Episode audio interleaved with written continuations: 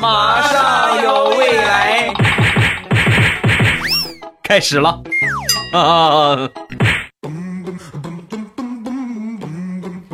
两只黄鹂鸣翠柳，未来不做单身狗。礼拜五一起来分享欢乐地笑话段子。本节目由喜马拉雅出品，我还是你们喜马老公未来欧巴。前两天跟我媳妇儿出去逛街，在路上碰到了以前单位的一个同事。刚开始工作的时候，这个同事啊，性格属于那种逆来顺受、优柔寡断。平时呢，给了他不少的建议啊。我一见着他，我就跟他说：“我说你这样不行。”你得有自己的风格啊，而且呢，当断不断，那是那是女人的做法，老爷们儿呢就应该果断一点，对不对？然后呢，经过我的这个每次不停的说呀，他这个性格也多少发生了一些变化啊，从优柔寡断变得很爷们儿了。现在呢，据说成了我们单位这个二把手啊，你这这就很不得了啊，是不是？干了这么几年，成了二把手，不得了。简单聊了近况之后。然后我们寒暄了几句，就就准备各忙各的了。临走的时候啊，他再一次握紧我的手，然后很深情地说：“谢谢你，感谢你让我成为真男人。”那一刻，我用余光扫了一下我媳妇儿的脸，仿佛看见她打了一个激灵。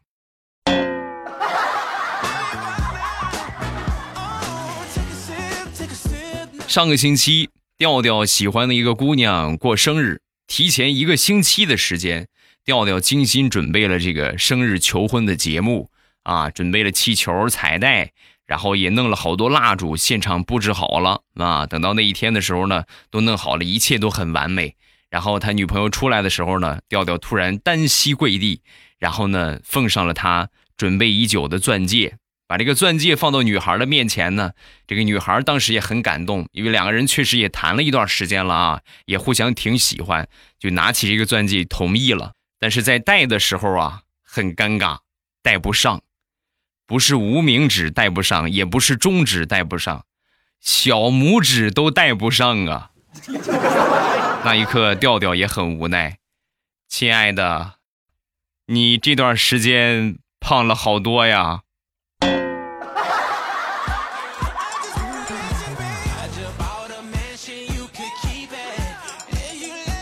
昨天出门坐公交，临上车之前呢，一摸兜没带着零钱，赶紧附近找找吧。附近可以说是前不着村后不着店吧，只有一个要饭的乞丐啊。我当时呢，兜里还有十块钱，还有十块钱，我就跟他，我就跟他商量，我说我给你一块，你找我九块行不行？说完，这个乞丐啊，没有答应了，答应了啊。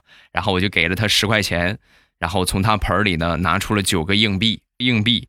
回来准备继续等车，发现所有在等车的乘客都掏出了手机，开始拍我，一边拍还一边说：“你看看啊，真是不要脸呐！乞丐的钱他都抢，真是……呸！发网上骂他。”西湖的水，我的泪。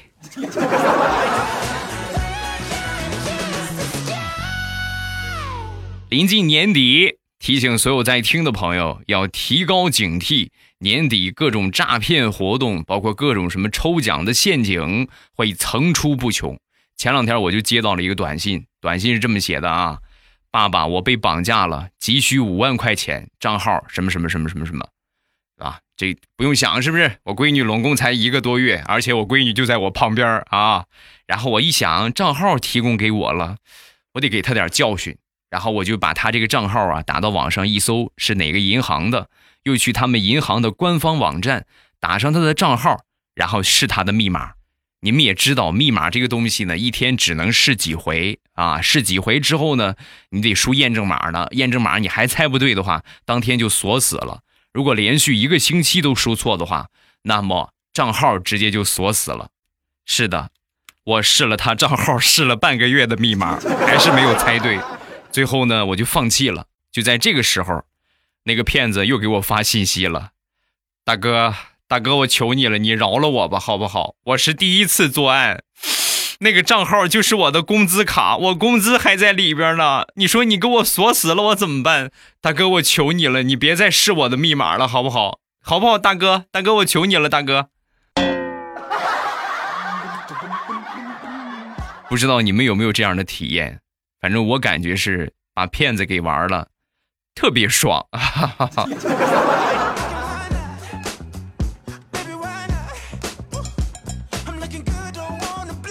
上个星期，彩彩的婆婆无意当中呢，翻到了她儿媳妇的日记本啊，翻到了彩彩的日记本。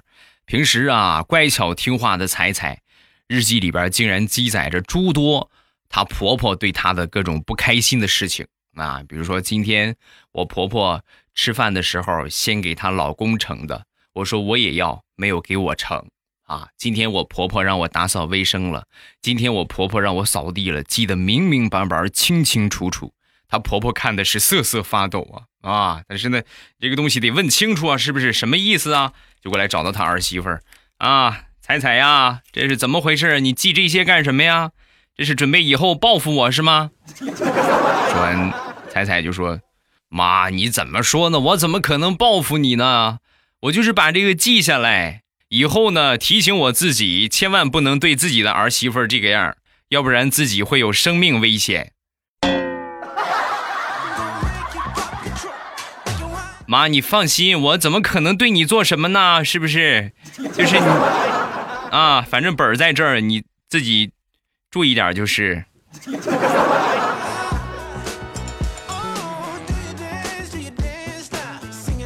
我媳妇儿自从生完宝宝之后呢，记性特别差啊，差的不行了。前两天呢，他们这个公司组织培训啊，记下了满满的两张纸，他们公司的企业文化啊，还有行业内的一些专业的知识，记了两张，需要背下来。第二天检查，当时把我媳妇儿愁的耶，哎呦，真是，就是就是什么情况呢？这一句背下来了，等背第二句的时候，第一句就忘了。在床上躺床上反反复复的就开始背啊，来回背，来回念，来回背，来回念。人在做不好事情的时候呢，情绪会格外的暴躁啊，就他感觉他背不下来呢，他就会赖别人，他就会赖我啊。我在旁边呢，就是玩手机看个小视频，他就不乐意了。你能不能小点声啊？你看我背个东西，你这旁边这这一通耽耽误我啊！好好好好，我小点声，小点声。然后我就调小声，我就开始玩。啊，玩了一会儿之后呢，我媳妇儿，哎，放弃了，不背了。老娘一句也没有背过。当局者迷，旁观者清啊！他在念了这么多遍之后，我发现我已经烂熟于心了。媳妇儿，你想不想听？我给你背一遍，有没有同感？是尤其上学的时候啊。别的同学在疯狂的背课文，然后呢，你你就在旁边听着，无聊听一听，你发现你的你的记忆力比他要清晰很多，你背的比他还好。但是当你自己过去使劲背课文，哎呀，是吧？赵钱孙李周郑王是吧？你使劲死记硬背，怎么也背不下来啊！反倒旁边有个同学在那念，你能记住他背的是啥？你说神奇不神奇？小黑的媳妇儿。前两天呢，身体不舒服啊，牙疼。到了晚上之后，哎呦，辗转反侧是难以入睡呀。睡着睡着之后呢，把把小黑就拍醒，别睡了，别睡了，别睡了，别睡了。老娘这牙疼的这么厉害，你这还呼呼的睡大觉，你真有脸睡？好疼啊！你赶紧想想怎么办。说完，小黑坐起来就跟他媳妇就分析啊，中医理论认为，牙疼有以下几点原因。第一点，风热侵袭，气血滞留，瘀阻脉络而为病。第二点，虚火上炎，肾阴亏损，导致牙齿浮动而牙疼。三，胃火上蒸，胃火循环上蒸牙床，损及脉络而为病。就是这么几个原因，你们可以自己想一下。当你在很疼痛的时候。你是听不得别人给你分析你的病情的，你就赶紧说怎么办？把小黑媳妇儿气的，你赶紧说怎么办？疼死我了！办法倒是有一个，就是有点残忍。老婆，你等会儿啊，我去拿钳子去。你信不信我打死你？打死你！打死你！打死你！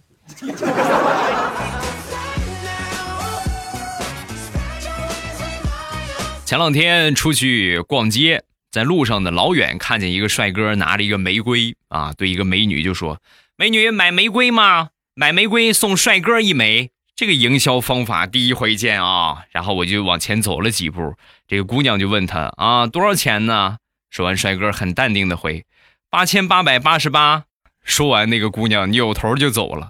然后我就走上去了，走上去之后，我说：“帅哥，帅哥，玫瑰我要了，你给我打个折。”小伙很是惊恐的看着我。大大哥，你要是买的话，八千八百八十八可不行啊，还得再加一位，八万八千八百八十八。头一回卖给老爷们儿，我我害怕。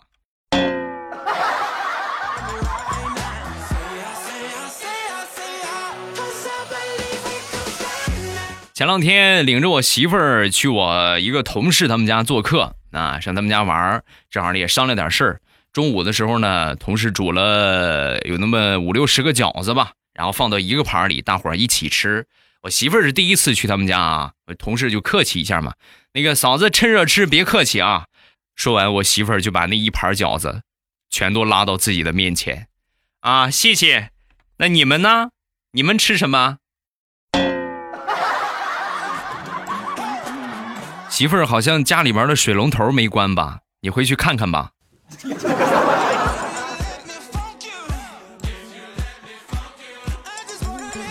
我一个表哥开了一家店铺啊，这不是年底了嘛？年底需要盘点盘点，核对一下账目。然后白天的时候呢，也是店铺里边比较忙，只能晚上核对核对啊。那天晚上呢，吃过晚饭，就跟他儿子就说：“宝贝儿，你赶紧去写作业啊，我和你妈还有正事儿。”说完之后，他儿子狐疑的看着他，然后说：“你和我妈能有什么正事儿啊？”去去去去去去写作业去写作业去，小屁孩懂得还不少。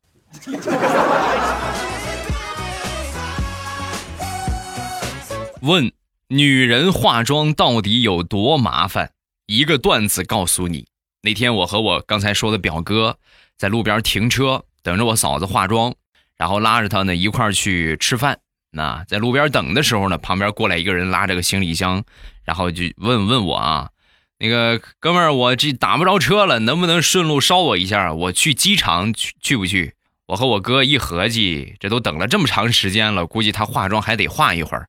然后我们两个人呢，就开着车嘛，把这哥们儿送到机场。送到机场之后呢，顺路又带着一个人回来了，前后赚了四百块钱。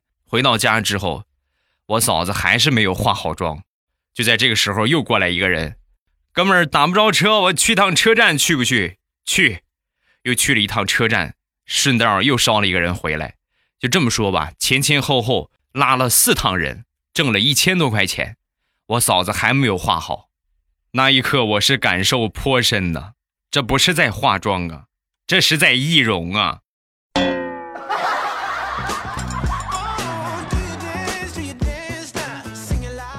昨天中午吃饭的时候，没有什么事情，看了一会儿直播。其中有一个主播啊，我经常关注。这个主播比较有意思的一点就是啥呢？每当有这个大老板们是吧，大哥大姐们刷礼物，就比较那大的特效的礼物啊，他立马就会喊：“谢谢哥，有空一起睡啊！” 啊，只要谁刷的“谢谢哥，有空一起睡啊”，是吧？每当这个时候，公屏就会刷起来，一起睡，一起睡。啊，前两天呢，我们这个公司里边工作群啊，有一个管人事的妹子发了一个红包，祝大家什么什么什么什么啊！发完红包之后，我领了一下，领完之后发了一句话：“谢谢美女，有空一起睡啊。”然后我就去忙去了，两个小时没看手机，两个小时之后，微信都炸了。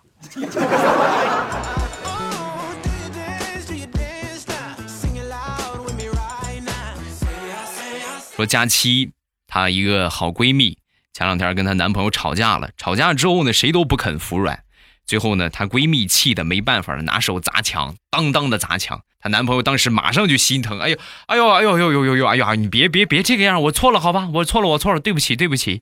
然后听到这个事儿之后呢，佳期就把这个事情记下来了。以后呢，对吧？这都是经验呢，以后可以用。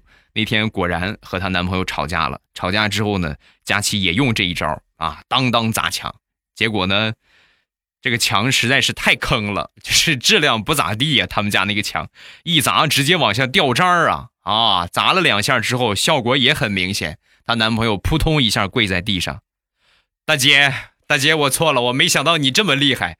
大姐，你别打我好吗？我错了，我认错，我错了，我错了，对不起，对不起。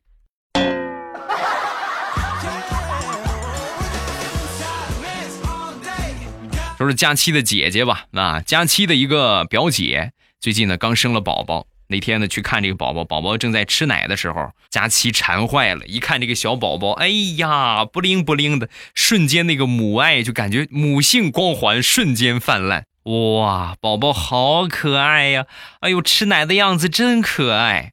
说完，他姐连头都没抬，宝贝儿，宝贝儿，快吃啊，你小姨可馋了，一会儿她抢你的，小心。大姐，我是那种人吗？不过你不提醒我，我还忘却了。什么味儿啊，姐？我想试试一口。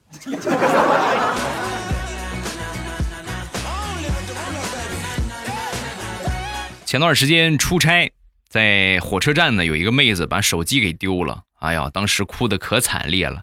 然后火车站里边一个卖报纸的大妈呀，听不下去了，悄悄的指着旁边一个男的，然后跟姑娘就说：“他就是小偷，你问问他去。”一说这话，这姑娘立马跑到小偷的面前，开启碎碎念模式。我手机丢了，我手机丢了，我手机丢了，我手机丢了，我手机丢了，一边喊还一边哭。我手机丢了，我手机丢了，我手机丢了，我手机丢了。喊了有那么五分钟，小偷实在不耐烦了，别他喵的哭了，我求你了，行不行？我再给你偷一个新的去，好不好？啊，大哥，你这么说，那我就不哭了啊。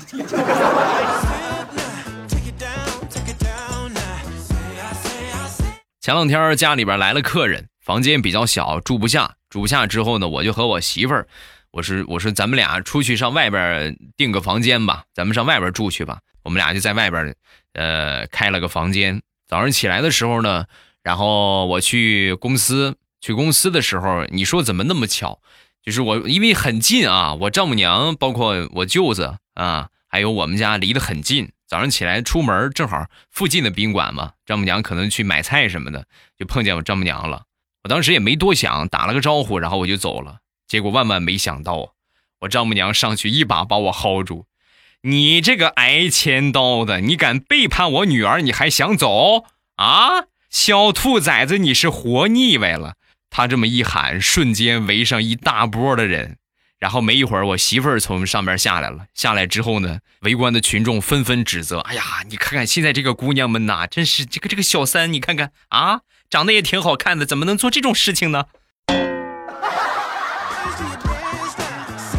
伤不起，真的伤不起。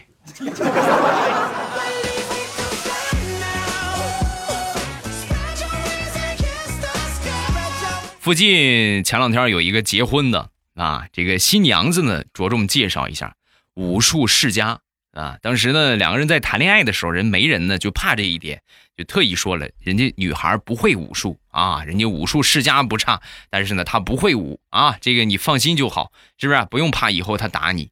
这男方就相信了，然后就结婚了。结婚当天呢。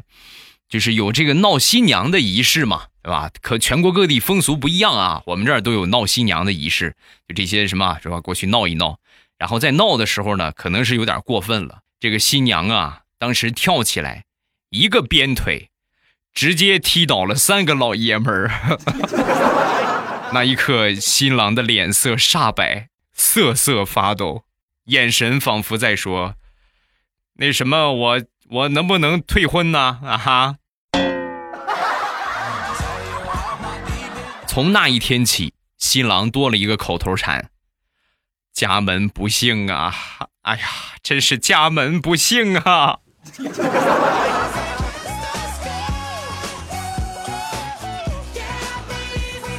不是小黑吧，小黑呢，前天晚上去打牌去了，身上揣了一千块钱全输光了。输光之后，心想：我这要回家，一千块钱没了，我媳妇儿能抽死我。啊，接下来二零一九年估计都没有好日子过，所以呢，就自己去这个 ATM 机上取了三千啊，回家跟媳妇儿就说：“赢了两千啊，赢了两千块钱，把钱放到桌子上，然后就去洗澡去了。洗好澡准备睡觉，他媳妇儿过来揪着耳朵就说：“你可以呀，啊，老公，你现在是越来越能耐了，打了一晚上的牌，赢的钱还全都是新的，还他喵的是连号，你当老娘傻是不是？”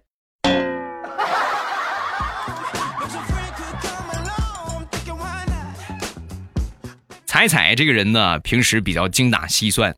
前两天呢，闺女学校啊，准备筹备这个元旦晚会，每个人呢要出经费三百块钱。要这个钱，你得有个名单呀，是吧？什么什么东西哪来的钱？然后呢，把这个名单一发出来之后，其中有一项特别的显眼，就是毛宝每瓶四块钱，矿泉水啊，那个叫什么宝是吧？你们都懂是吧？每瓶四块钱，这个清单一发出来呀。当时彩彩就在群里边发了一句话：“毛宝在小店里面零售两块，超市一块四，批发二十八一箱，一箱二十四瓶。请问这个四块是什么鬼？”他发完这个消息之后，瞬间群里边就安静了。五分钟之后，他被踢出了群。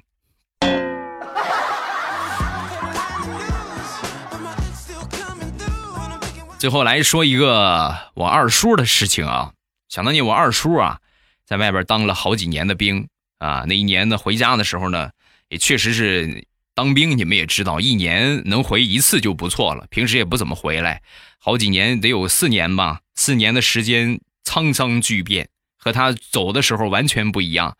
然后顺着这个路往前走，就只知道有一个河，靠着河呢，差不多就到了村口了。到了村口之后啊。就正好看见我爷爷还有我大爷在地里边干活，然后我二叔走上去，用一口很不标准的塑料普通话就问 问我爷爷：“那个，请问一下，那个谁谁谁，就我爷爷的名字啊，他们家怎么走啊？”说完之后，我爷爷一眼就认出是我二叔，二话没说上去啪就是一个巴掌：“你个兔崽子，连恁爹都不认得了！”求我二叔心里的阴影面积。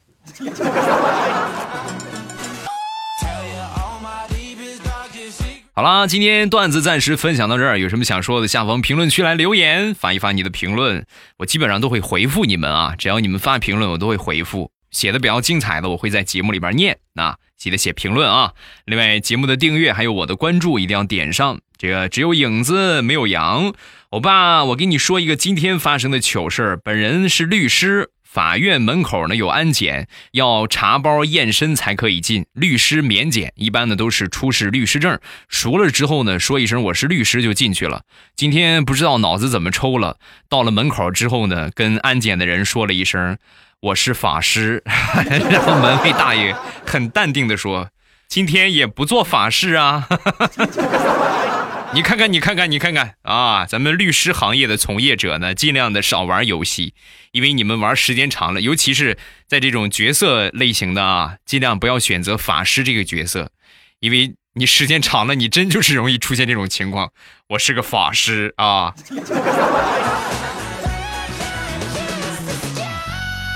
下一个叫虫子姑娘，北风吹，天气凉。喜马拉雅投票忙，电台主播那么多，优秀的就属他们棒。